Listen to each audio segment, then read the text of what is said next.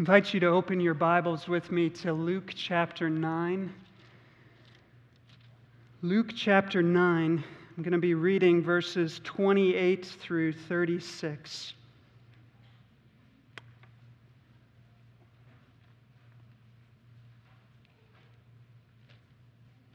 This is the, the word that Peter spoke of that's more fully confirmed, to which we do well to pay attention. Now, about eight days after these sayings, he took with him Peter and John and James and went up on the mountain to pray. And as he was praying, the appearance of his face was altered, and his clothing became dazzling white. And behold, two men were talking with him, Moses and Elijah, who appeared in glory and spoke of his departure which he was about to accomplish at Jerusalem. Now, Peter and those who were with him were heavy with sleep. But when they became fully awake, they saw his glory and the two men who stood with him. And as the men were parting from him, Peter said to Jesus, Master, it is good that we are here. Let us make three tents one for you, and one for Moses, and one for Elijah not knowing what he said. As he was saying these things, a cloud came and overshadowed them, and they were afraid as they entered the cloud.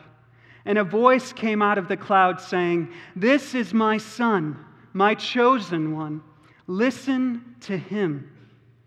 And when the voice had spoken, Jesus was found alone.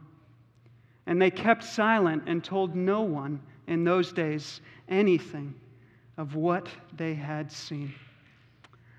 Let's pray.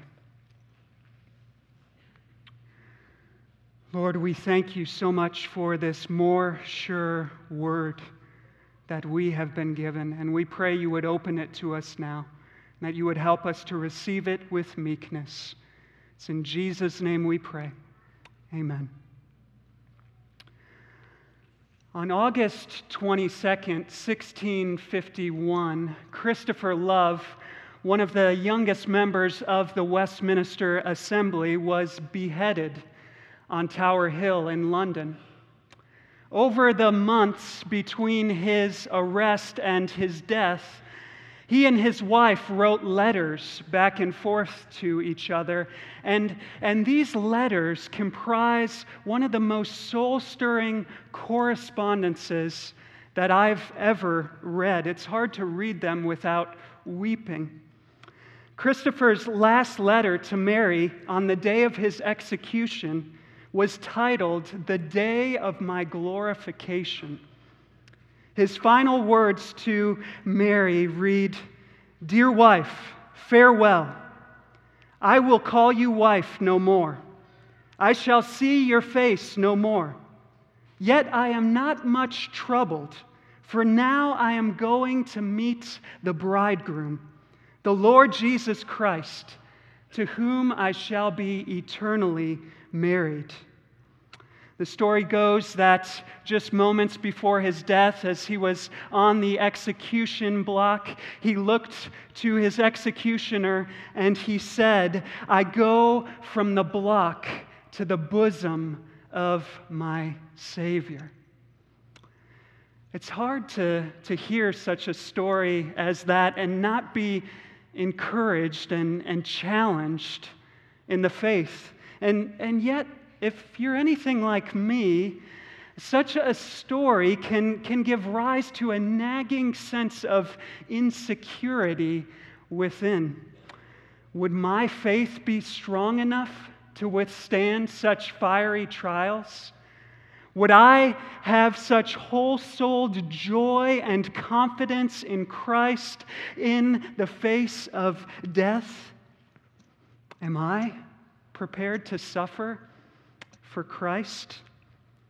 These are questions, friends, that, that we cannot fail to reckon with. The country in which you and I live is increasingly hostile to the Christian faith.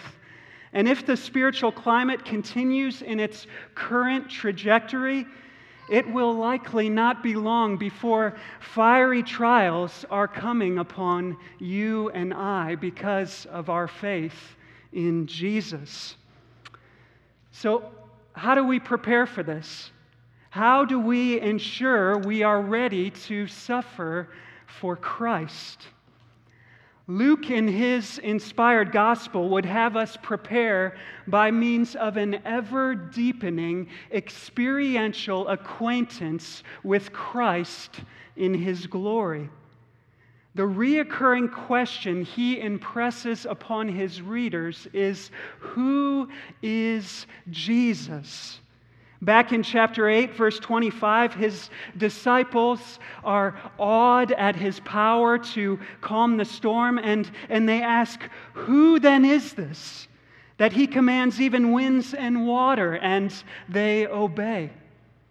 Then in chapter 9, verse 9, Herod, the pagan king, upon hearing of Jesus' mighty works, questions, who is this about whom I hear such things?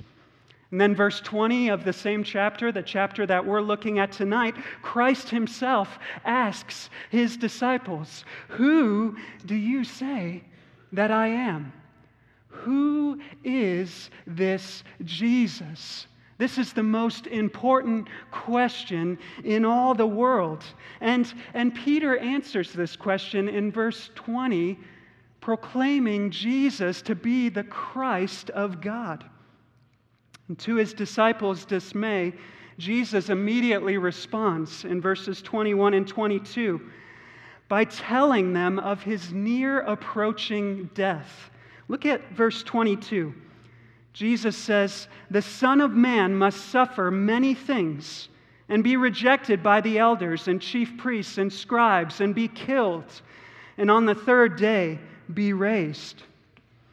And yet, not only would Jesus suffer unto death, but as his disciples, they too would follow in his steps. We see that in verses 23 through 25. Jesus proceeds to tell them that if they would come after him and follow them, there is a cross for them to bear. They must lose their very lives.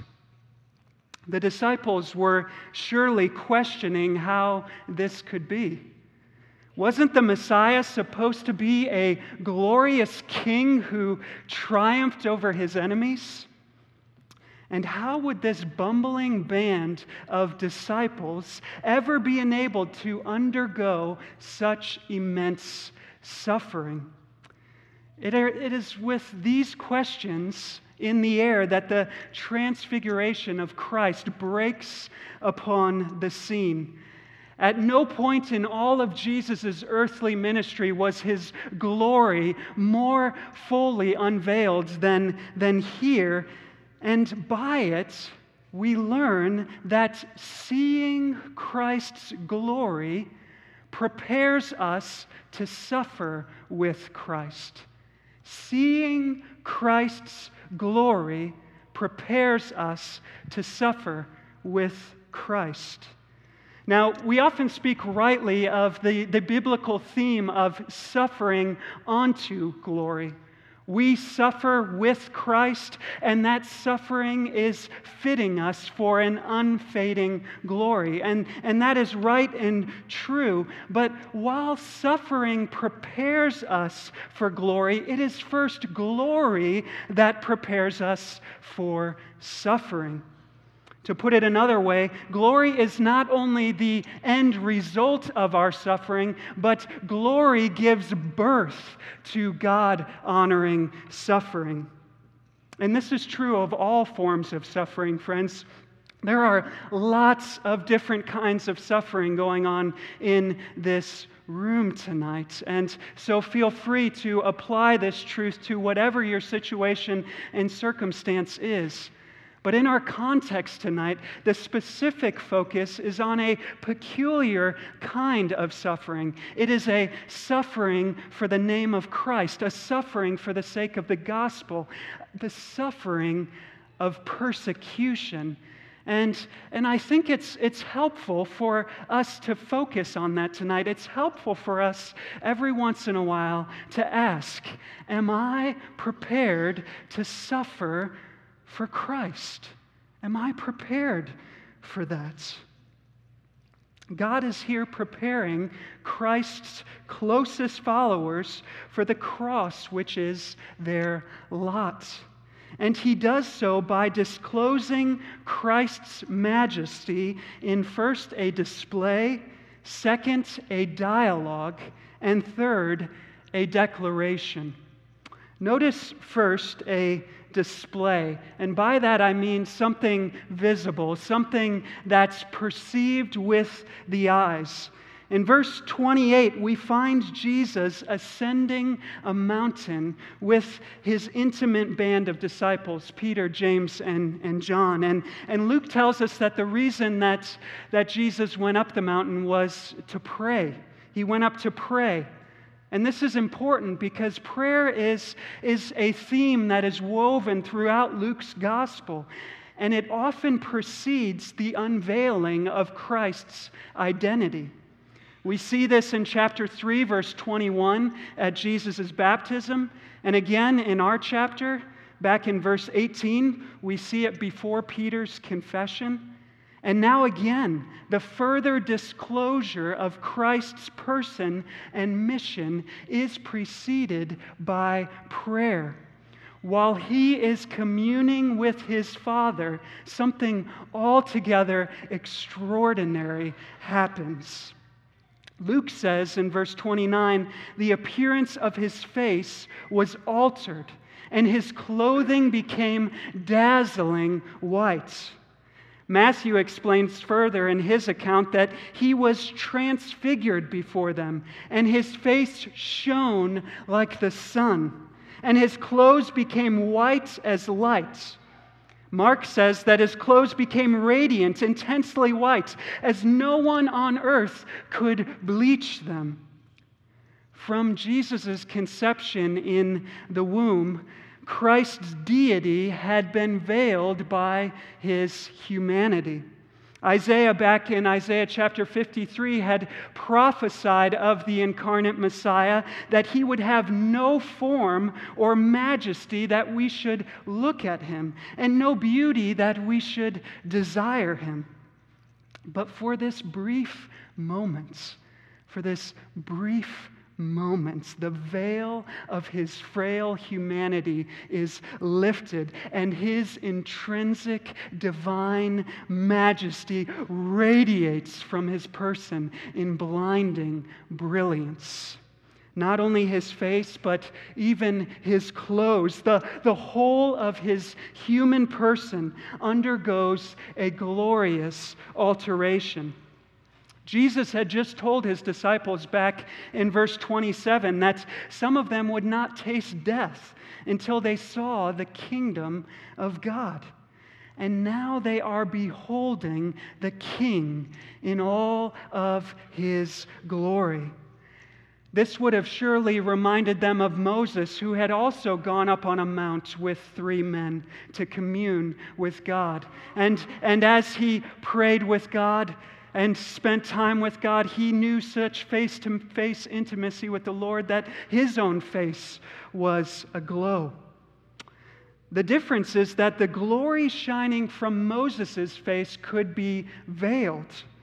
But Christ's glory here is so profoundly irrepressible that it emanates through his clothing. Moses' face reflected the glory of God. It was a glory not his own. But Christ's transfigured glory is not a reflected glory. It is the shining forth of his own essential, eternal deity. This is not merely a prophet who has been with the Lord, this is the Lord of glory himself.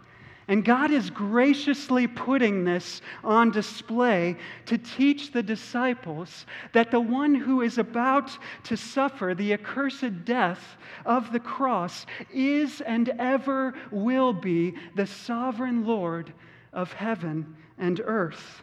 He is not only a greater than Moses, he is the Lord of Moses. And this sight had to be emblazoned upon their minds and hearts if they were to persevere through the innumerable trials that lied ahead. There was a cross waiting for their Lord at the bottom of the mount, and there were crosses waiting for them as well. But this divine display of glory would uphold them through it all. And it is so with us too, friends. Only an experiential acquaintance with Christ in his glory will prepare our hearts for persecution, will prepare our hearts to suffer with Christ. John Owen argues that the beholding of Christ's glory by faith makes all things easy and pleasant to us, even death itself. There are numerous reasons why this is so. When we behold Christ's glory by faith, our hearts are of necessity overcome with love for Him, and that love enables us to joyfully suffer for His sake. Likewise, when the sunshine of His majesty shines upon our souls, we are given a taste of heaven, friends, which sweetens our present sorrows. The radiance of Christ's person reminds us that these momentary trials will give way to an eternal weight of glory that is beyond all comparisons. And this enables us to hold loosely to the things of this earth, even our very lives. But it's not just a display of Christ's glory that the disciples here see. For as their vision is filled with this refulgence of divine glory, a dialogue begins. We, we had a display, and, and now there's a dialogue happening. Two, two men appear with the glorified Jesus. Moses and Elijah. And, and these two Old Testament figures are representatives of the law and prophets. And in this way, they're, they're symbolic of the whole Old Testament economy, which pointed forward to and prepared for the coming of Christ. We find them here having a conversation with Jesus. And Luke's gospel is, is the only one that tells us the contents of that conversation. He writes in verse 31 that they spoke of his departure which he was about to accomplish at Jerusalem. I wonder if that strikes you as strange. We don't normally speak of accomplishing a departure. When was the, the last time you went to the airport and heard the, the flight attendant say, Thank you for flying Southwest Airlines. We will be accomplishing our departure in just a moment. We don't talk like that. We don't, we don't speak of accomplishing departures. And this should give us a hint that the departure spoken of here is, is far from ordinary.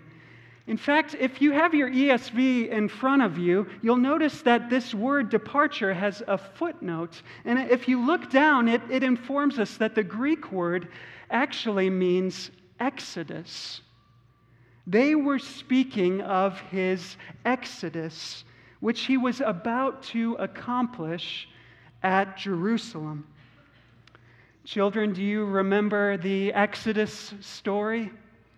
One of our favorite stories, right? The, the plagues, the, the Passover lamb, the, the blood on the doorposts, the angel of death slaying the firstborn sons, the parting of the Red Sea, the drowning of the Egyptian army, all of this encompassing the, the greatest event of salvation recorded in the Old Testament. God had accomplished this Exodus. And now here are Moses and Elijah speaking to Christ about the Exodus which he is about to bring to pass. He would be the lamb, the Passover lamb, and the firstborn son, taking our judgment so that we might be delivered from bondage and fit for a glory far greater than Canaan.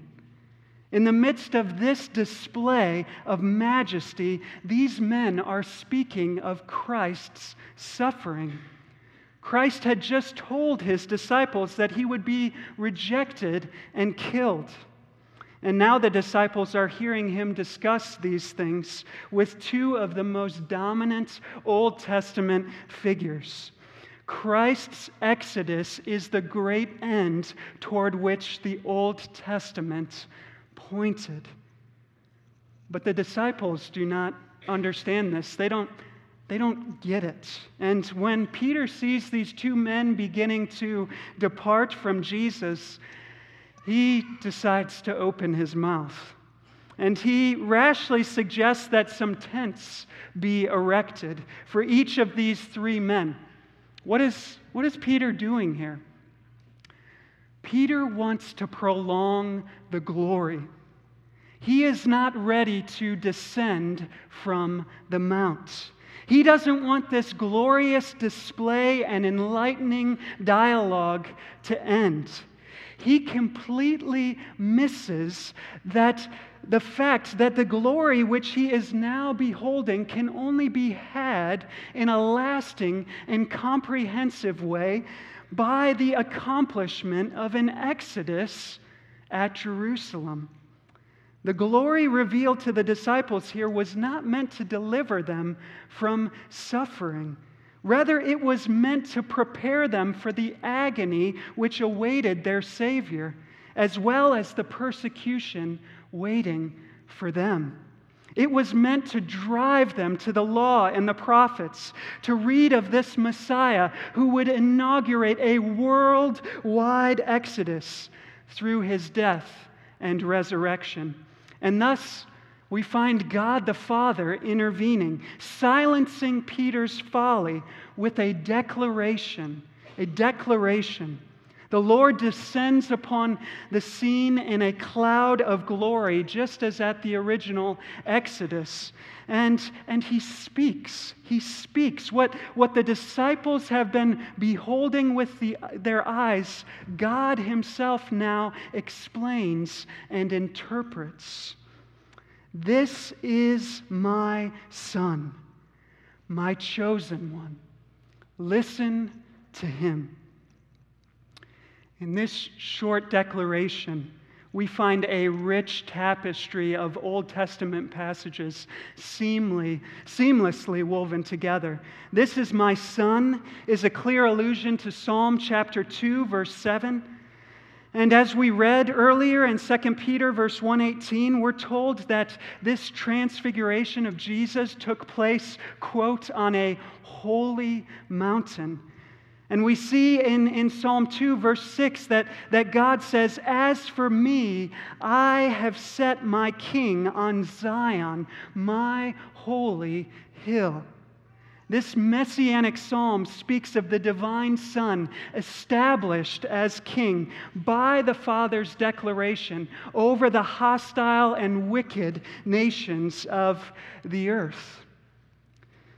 The Father not only declares him to be his Son, but also his chosen one, hearkening back to Isaiah chapter 42, verse 1 where the Lord says, Behold, my servant whom I uphold my chosen one, in whom my soul delights.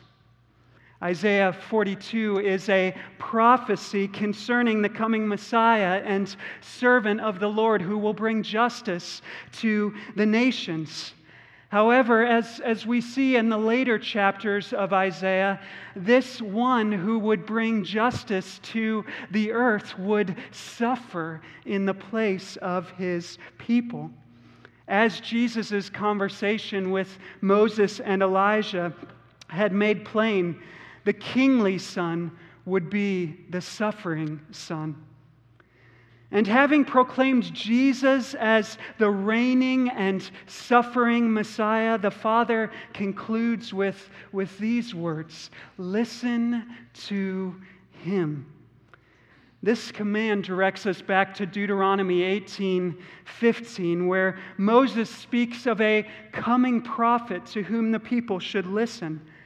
Jesus is the ultimate prophet of God. He is the Son in whom God has spoken in these last days. And by alluding to these three Old Testament quotations, the Father reveals Christ to be the messianic king, priest, and prophet who will suffer for his people that he might reign with them in glory. What Moses and Elijah, as representatives of the entire Old Testament, discussed with Jesus, God Himself now confirms with an authoritative declaration. The dialogue with Moses and Elijah and this declaration of the Father direct us to the place where the Savior's glory is set forth. It is in the Bible. As Jesus would later say on the road to Emmaus, the, the law and the prophets and the Psalms all reveal his glory in his person and his mission. It is through the reading and the preaching of the scriptures that Christ is disclosed to his people. And it is only by us intently gazing upon his beauty and majesty, only by fellowshipping with him in the gospel, that we can be prepared, friends, to suffer reproach for his name.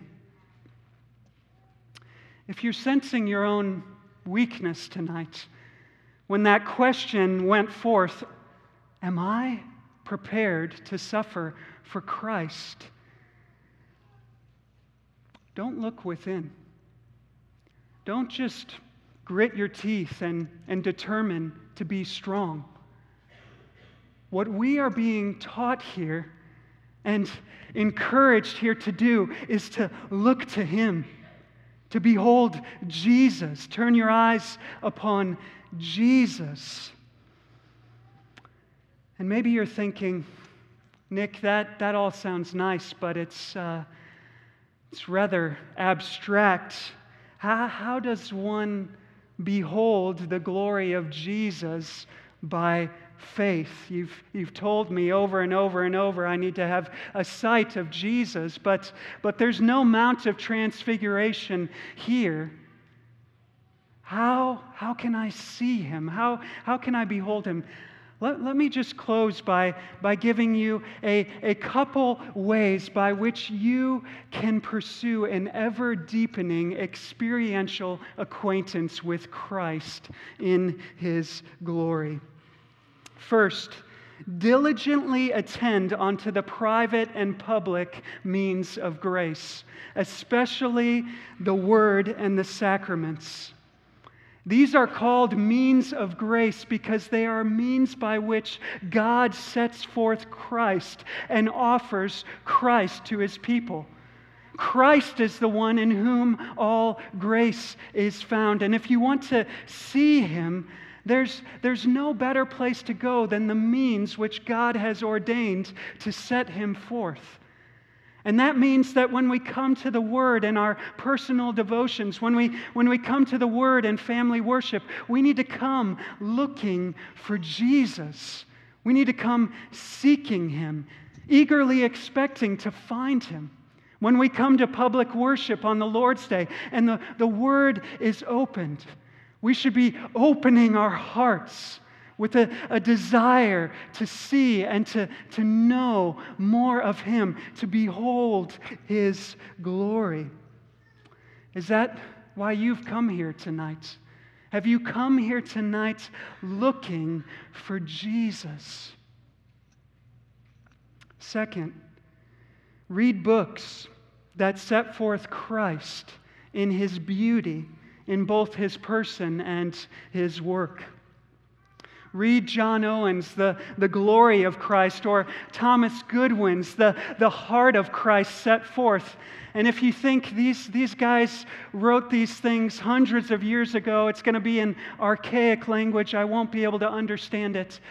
They have been recently republished. They're, they're not difficult books to read, and they are full of the beauty of Jesus. And if, if you're wanting something more contemporary, read Mark Jones's Knowing Christ, a beautiful exposition of Christ in his person and in his work.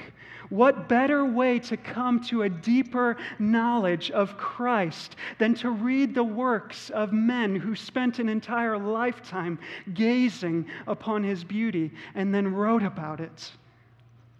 Third, pray for the illuminating and enlightening work of the Holy Spirit. This is, this is key. Only the Spirit can cause us to see the, the rays of Christ's majesty. Only He can cause them to beam upon our souls. So when, when we come to the Word in the morning, when we come to the Word in our family devotions, we should be praying and pleading with God that He would open our eyes, that He would open the eyes of our children to behold Him when the Lord's Day comes around and we're sitting at the beginning of the service, quieting our hearts, we ought to pray that the Lord would help that preacher up there and that he would help every one of us here to see him. That he would do just what we talked about before congregational prayer, that he would bring revival and exalt Jesus Christ in the midst of his people. Do you know the Spirit loves to do that? He loves to exalt Jesus. And I think oftentimes we have not because we ask not. We don't pray. And we don't pray because we don't really desire to see Him as we ought. There's not a longing, a panting, a hungering, a craving. So we need to, we need to pray. We need to cry out to God that He would send His Spirit to show us Jesus. It is a heart utterly ravished by the majesty of Jesus that will enable us to suffer well for Christ in this present age. This is why Christopher Love's soul was so free of turmoil in the face of death. A sight of Christ's glory upheld him in suffering. His heart was taken captive by his bridegroom, and thus no cross was too large for him. And so, too, it will be with us to the degree that we see him and know him. For a sight of Christ's glory prepares us to suffer with Christ. Let's pray. Oh Lord, we thank you so much that you have given us a revelation of the glory of your Son in the Scriptures, and that you have given us your Spirit to illumine your word, to illumine our dark hearts, that we might see him and know him. And we plead with you, Lord, that you would work in us, that we might come to an ever deepening experiential acquaintance with Christ in His glory, that you might fit us and prepare us for whatever crosses you might call us to bear in these coming months and years. Lord, we thank you so much for our Lord. And just pray that you would uh, work these truths in our heart this night. It's in Jesus' name we pray. Amen.